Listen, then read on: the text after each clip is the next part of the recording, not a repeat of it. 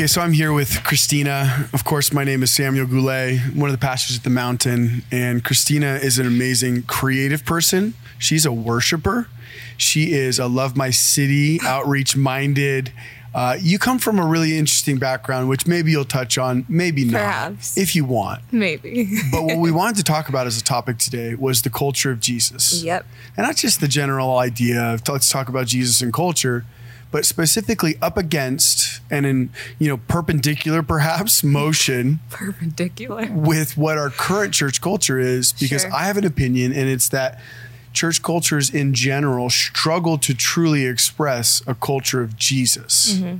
And uh, I love church culture. I love the people. It's imperfect. It's it's just beautiful, right? And I, I'm really passionate about it. I don't need it to be perfect in order to really be passionate about it. So let's say that it's a positive tone for me. Yeah. But- absolutely. We feel the conversation is important. Yeah. Important to say, how can we grow our church cultures to be a culture of Jesus Right. and not like they've been, which are institutions to me. Sure. So, what do you think? First up, Yeah, I think why I love this topic is because we're transitioning from copycat cultures of just doing the same thing that's been done over and over again, but really empowering people to have authorship in their community.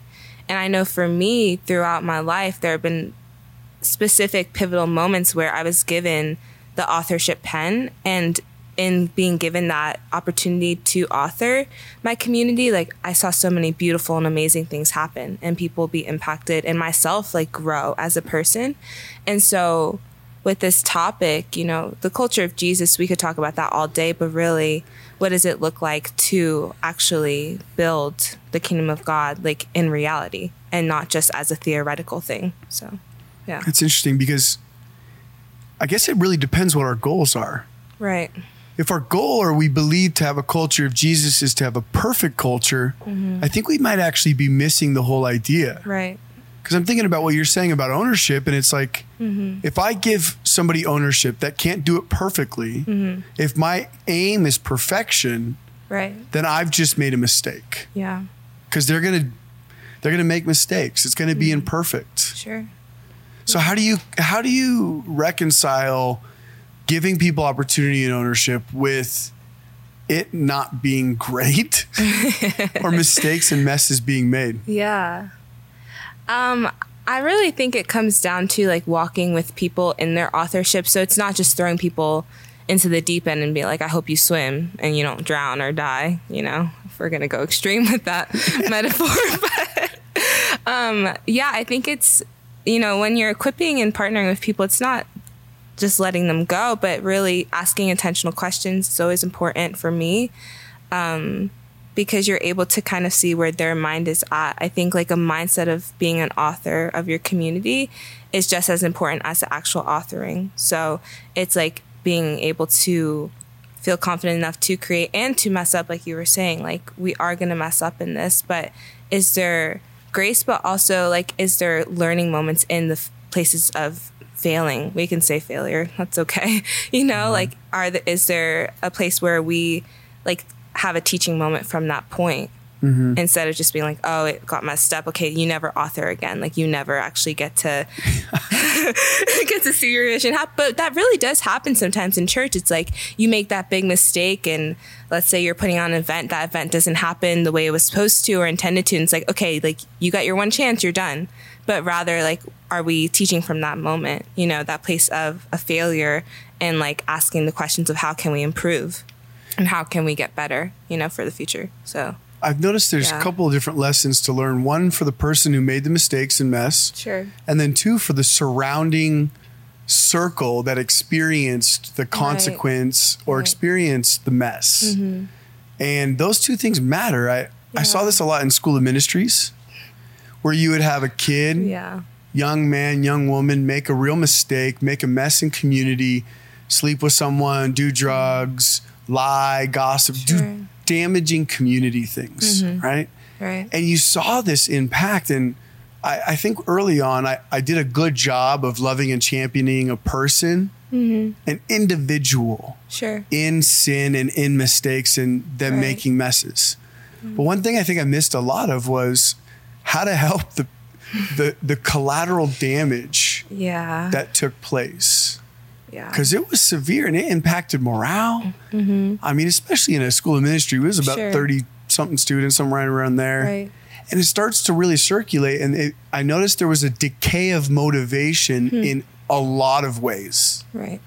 when this injustice. I put it in air quotes, was taking place. Mm-hmm. Right. Perceived infraction with perceived non-punishment. You know, they didn't see the behind the behind the scenes confrontations Mm-hmm. Sure. and stuff like that. Yeah. But there was no like we didn't put their head on a platter and put it in community and go, we have we have crucified them. what is a what is a healthy approach to healing and repairing that collateral damage without putting the sinner's head on a platter? Right. Hmm. Yeah, I think it's holding both in equal value, I think is a good place to start because that person who has committed a sin that's affected other people, I think often they want to run away in shame and they don't feel like there's a place for them within that community. So, you know, they might have one person who's like, "Hey, you did this and it caused this destruction. Like, what's going on with you?" And they may have that person who wants to have that place of mentorship in their life, reconciliation, whatever you want to call it. But often that person doesn't necessarily feel isolated from the person who's pursuing them and who's holding them accountable, but rather they feel isolated from the community that they hurt. It's really hard to say, like, I hurt you. I think there are a few moments in my life where I recognize like my actions actually hurt people. And those are really hard. Even now, sometimes I cringe a little bit. I'm like, ugh, like, wow, I really, I really damaged some relationships. But I think being able to integrate that person back in that community is important and creating spaces for that. And I think even then, too, that person will have an opportunity to actually have a moment of confession of like, hey, I messed up here. Like, an actually an opportunity to ask for forgiveness and an opportunity for that community to forgive. Um, I think, though, time is important too because the community that was hurt, they're to need time to reconcile within themselves what happened, even what the damage was done, like seeing what trauma was inflicted on them, being able to process that. So it's making sure that it's not like, okay, this person messed up, now we're going to throw him back in and you got to forgive him real quick, real, real fast, because that's what Jesus would have us do, which is sounds so crazy when we say it out loud, but that happens often. So I think it's important to make sure that both parties are healing collectively and then when a moment comes for reconciliation for confession for a like verbal hey i messed up and like those that group of people forgiving like when that time comes then you know we'll see kind of the way jesus modeled for us forgiveness and all those things play out but i think hmm. it, timing is really important too so Because in a church culture setting, we've seen a lot of different approaches, or at least I have, and I'm sure you have as well. Sure. How, how long have you? Did you grow up in church? Yeah, so I'm 27. Uh, I was born and raised in church. My grandpa's a pastor, so I, I've been a part of a lot of lot of Christian Familiar. communities. yes, Familiar. so you know, I grew up in like a charismatic background, but then a period of my life, I went to an Episcopalian and Presbyterian denomination, so I've seen that liturgical format.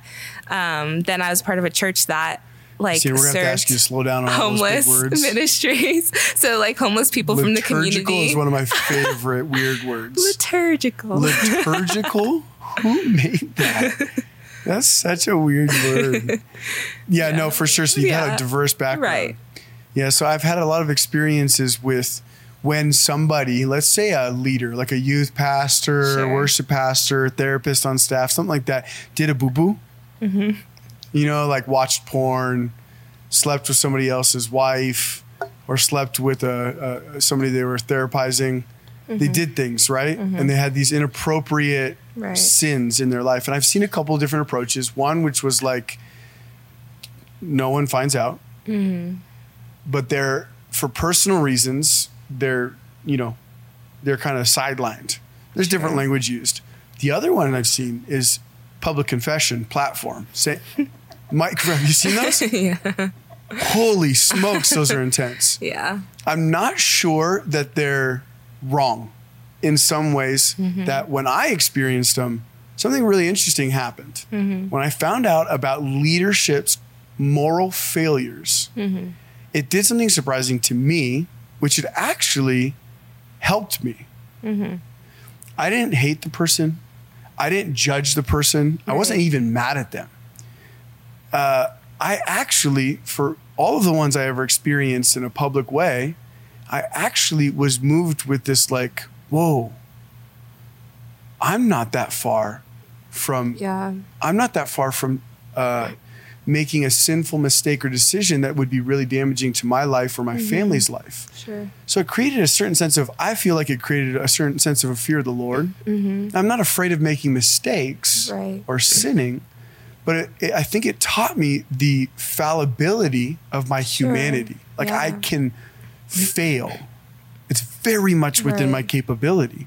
And I felt like it was a very humbling, mm-hmm. helpful thing to experience. Right. Now, I don't know how it feels to those folks because they got dragged through. Right. It reminds me of people like in these movies in like medieval, medieval, medieval times where they're like dragged on the horse through the Oh city. gosh. You know what I mean? Like tied, their ankles tied. It's just like public displays of That's punishment. so yeah. You know? And it's like, yeah. okay, well, I'm sure that person didn't feel great about how that happens. Imagine and then that. everyone knows them as the pornographer or adulterer or whatever it may be. But um, but what do you think the best way for a, a community to handle failure in Mm-hmm. leadership so that it's a culture of Jesus? Right. Stumped her. Yeah. I know, I'm I get a thinking. token. I always forget people can't see my face, I so I'm just sitting with like Yes. a pensive. Imagine a pondering thought. Yeah. Very pensive, thoughtful, yeah. not quick to speak, slow to speak. I think it's so imperfect because it's not done very often well. So I think I know for me, I'm still in a learning place with that of like even my own posture. So even outside of a church community, like how do I handle moral failures of people around me? And do I judge them? Do I attempt to like pursue them? Or and I've done a bunch of di- I've approached it a bunch of different ways. Um, I think in church leadership it can be hard for people because often people are put on pedestals and people want to view a specific person as infallible, as a person who gets it right. But that obviously isn't the case. And I mean, as a church leader of sorts, I can even see places in my own life where I've messed up, but maybe it's not seen or it's not necessarily a hidden thing. Excuse me. It's not the hidden thing necessarily, but rather like a it's not affecting so many people, so it's not coming to the surface. Um but I think an open conversation is always really important and being able to maybe not on a public platform space where you're kind of like all right here's a list of what this person has done i don't think that's very helpful um, Here are my sins. Let me bear them no seriously you. yeah i don't think that's the most helpful thing but i'm sure that those people have a community of closer relationships that i think it is healthy for them to have that moment of confession and a safety of those people that are around them that they're confessing to will like hear and listen and ask questions.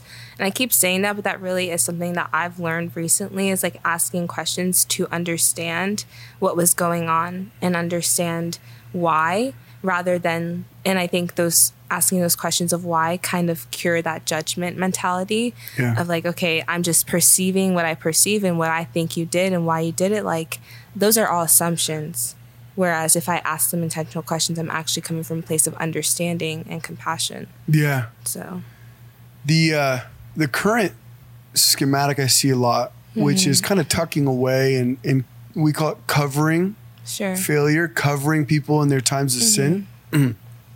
the language comes from like, you know, covering Noah rather mm-hmm. than like mocking Noah in his place of, you Sure. know, drunken nakedness. Mm-hmm.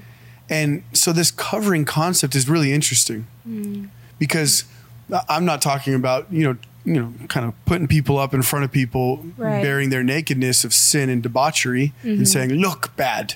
don't do. Right. But what I am saying is, I think that we could use uh, a format or an approach Sure. that has more candor over Mm-hmm. vulnerable journey. Sure. And uh, we tend to think of it as like, well, do we do that on a microphone and platform? Well, not necessarily. Right. But I think that we we we need to model a conversation and Mm-hmm. approach that isn't just, hey, look at the miracle highlight reel that God did in my life. That's amazing. I love that. But yeah. also look at the way that the Lord is meeting me in my nitty gritty, Right. maybe adultery. Mm-hmm. Maybe I am caught in adultery Sure. and I got thrown before the wolves. Mm-hmm. So, what does Jesus look like in that? Right. What's that conversation? What's his approach? Right. I think we failed to to present and or show that Mm-hmm. journey. Yeah. Like it's happening if you're a healthy Christian. Sure. Like Jesus is meeting you in your Right. sin, in your vulnerability, in your brokenness. Mm-hmm. But when do we see that modeled in a church service? Yeah, I think Never. that's- yeah, that's a good point. I think immediately about um, the pastor of Hillsong, New York City, Carl Lentz, and his moral fa- failure, and I think about you know it was all in the news. It came out. You know he had an affair and all the details of it, but there has been nothing since Yeah. of. Carl Lentz is seeking, you know, counseling. He's doing, you know, which I'm sure he's taking steps to remedy and try to reconcile and repair. And so I think a lot of times people feel like that needs to be a so, like a very like hidden journey. But Yeah. I think there is value in sharing parts of it. I think it's a balance though, because to share that vulnerable journey in the moment can be a little exposing. Yeah. But I do it could think damage the process Right, too. exactly. Yeah, And so there's of- a large part of it that I feel is really appropriate to do Sure. in like the hidden place with the Lord and the secret place. I totally like healing journeys, especially in marriages and families. Those aren't good to be done in a public Mm-hmm. Right. spectacle. Um, so I think a part of it may look different for different situations or crises Yeah, or I sin agree. places. Yeah. Like if it's a personal one or if there's a Sure. family on the line or a marriage on the line, these are different kinds of expressions Right. because you got to think of the other spouse, whether it be a wife or a husband. Mm-hmm. If like one of them's troping up their journey, vulnerability, and the other one's not down Not- for it, yeah. you, you've just damaged the situation Exactly. rather than helped the situation. So for sure, there's privacy that's incredibly Right. helpful to the healing journey. Um, but what about post facto? Yeah. I think What do we? We don't see a ton of post. Real immersive dynamic Mm-hmm. conversation over these things. We just see the highlight. Carl Lentz failed, and that's it. Mm-hmm. Yeah. You don't see the like. Even two years later, like let's Sure. make that a highlight. What's come of it? Right. Has there been a healing journey? Let's talk about. it. Let's hear it, and let's not sell a book. Let's not sell a DVD thing. Sure. Let's not sell the thing. Put it on a podcast for free or something like that right, right. let's not make it a monetary gain because leveraging failure and overcoming failure for financial gain is a weird isn't that weird though do you find that i find that one to be one of the most I odd things I don't know if I find it weird. I think it just depends on the person. You can usually tell in people's motives, like if they're like, "Here's my, all my failure," and like it's very just like, "Look at me," to like get people to be interested. Whereas some people genuinely, I think, they want to help people, and do you think it's weird to profit off that mm, I don't know. I mean, because i feel like it's taught public pastors and leaders Sure. how to monetize their failures yeah, and so they know the recipe Mm-hmm. the recipe is i failed but but I'll get. But there's a rebound in this. And then there's even like prophetic language we say, Sure. for every failure, God's got to, we make it rhyme. yeah. And, and like we're so eager to have the comeback story. You know, Tiger Woods got in a sure. crash. What's the comeback story? Yeah. Let's hear his book. Pod, CDs, DVDs. I don't know if it's not good to profit.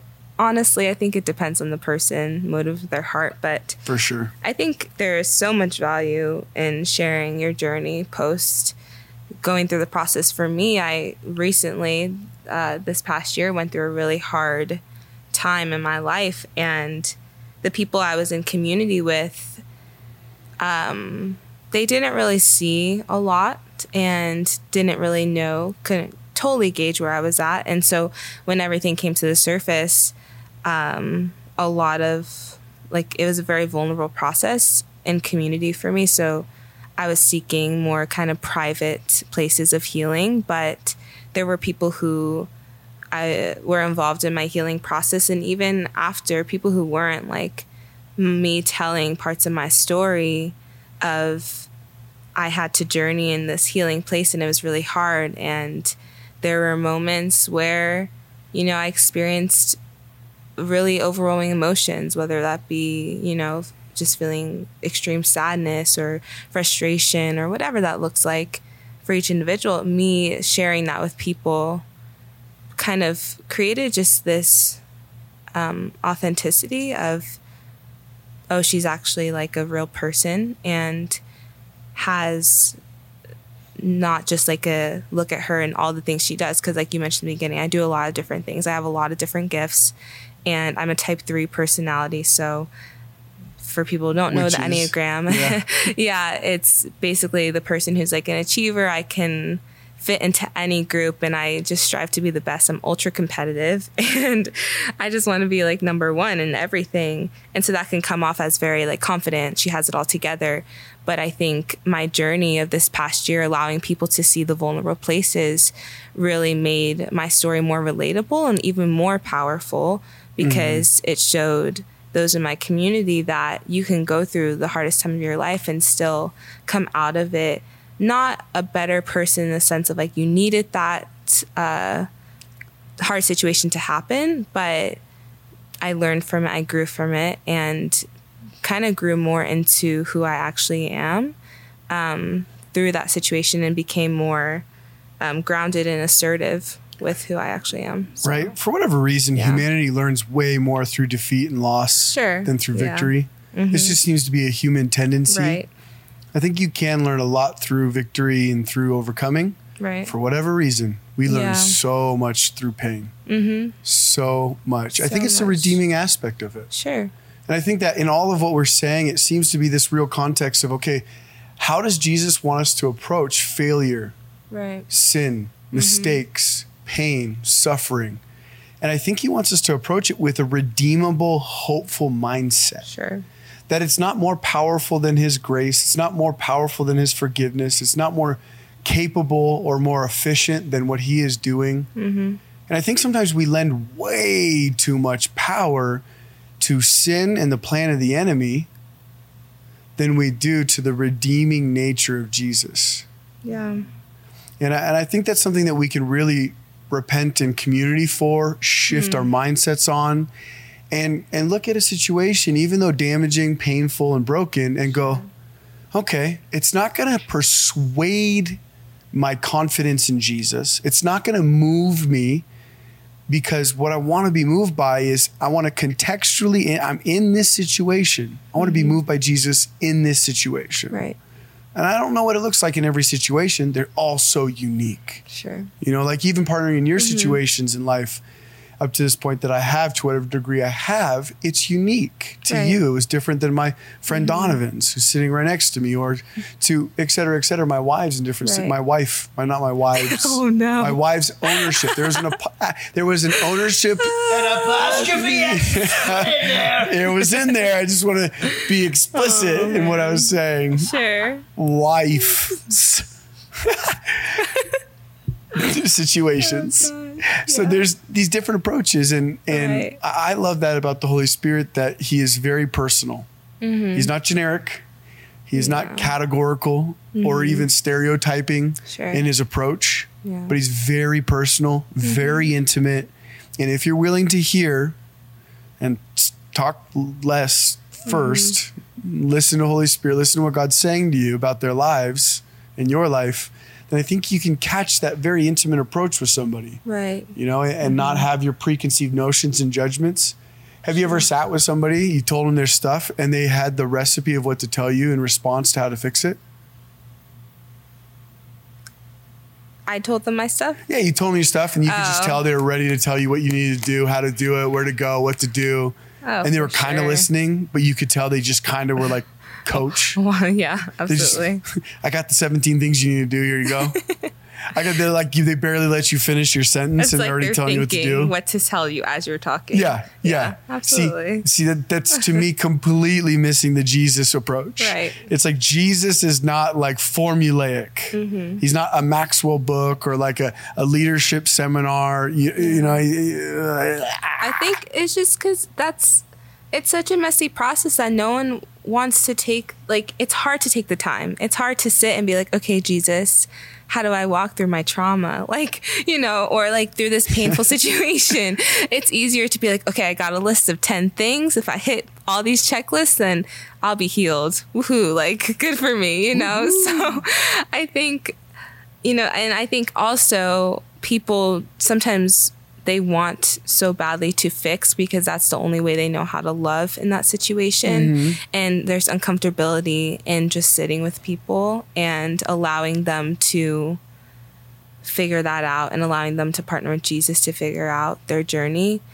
Um, yeah, I think that's just uncomfortable because it makes people feel helpless. It makes them feel like I'm not helping you and I'm just sitting here and you know, you're saying that you want to partner with Jesus on this and but what can I do? And a lot of times there's really not much people can do except Yeah. sit and be with you. and we take a great deal of confidence and strength on knowing what Oh, to do. Oh, absolutely. And I, I think it's it's embracing that peace should Mm-hmm. the peace of God should go beyond understanding. Right. And that's a culture of Jesus, right? Is having Mm-hmm. peace even though you don't know Right. what to do, how to resolve it, how to heal Mm-hmm. yourself, how to repair it, where to go, how to get there. Yeah. Do you remember in our school of ministry, you were you were in the one that I would teach in. Yes, I was there. Do you remember how many times in my class people would be like, "But can you just give me maybe like three or four steps on Do you remember this? well, yeah, I remember it clear as day because I was one of those it? people.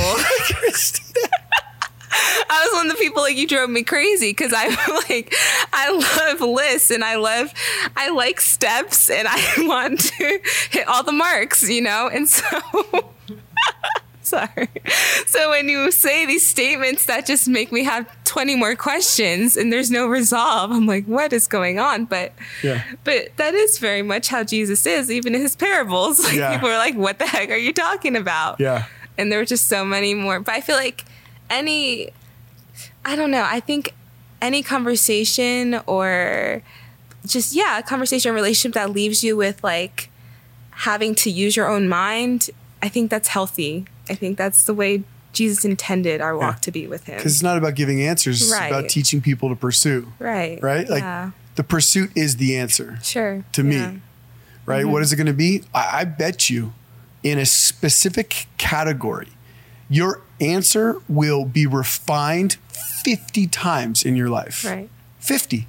Like right mm-hmm. now, I have a concept of what I think it means to love, hmm. like Jesus. Mm-hmm. I think it's pretty decent. I, it's the best version of love concept I've had for my whole life, hmm. the one I have right now Sure. in maybe two days, it'll be different.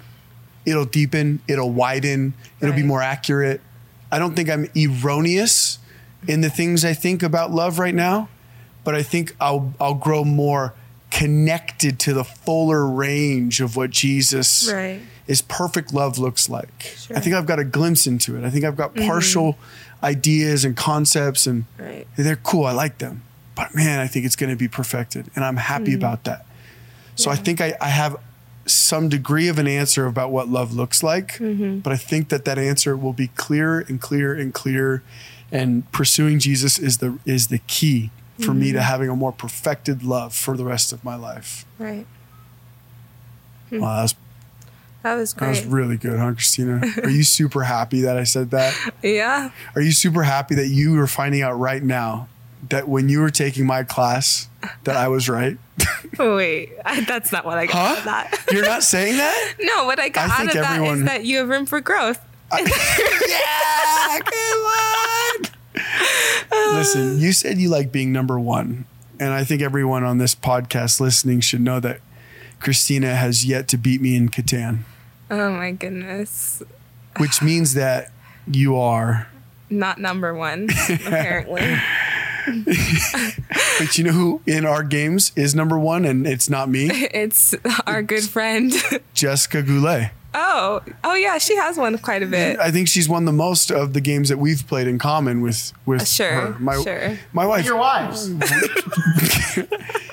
Pipe down over there. yeah, my favorite wife ever. Oh my gosh. and my only one, and my only one ever for life. I um, she wins more than I want to admit.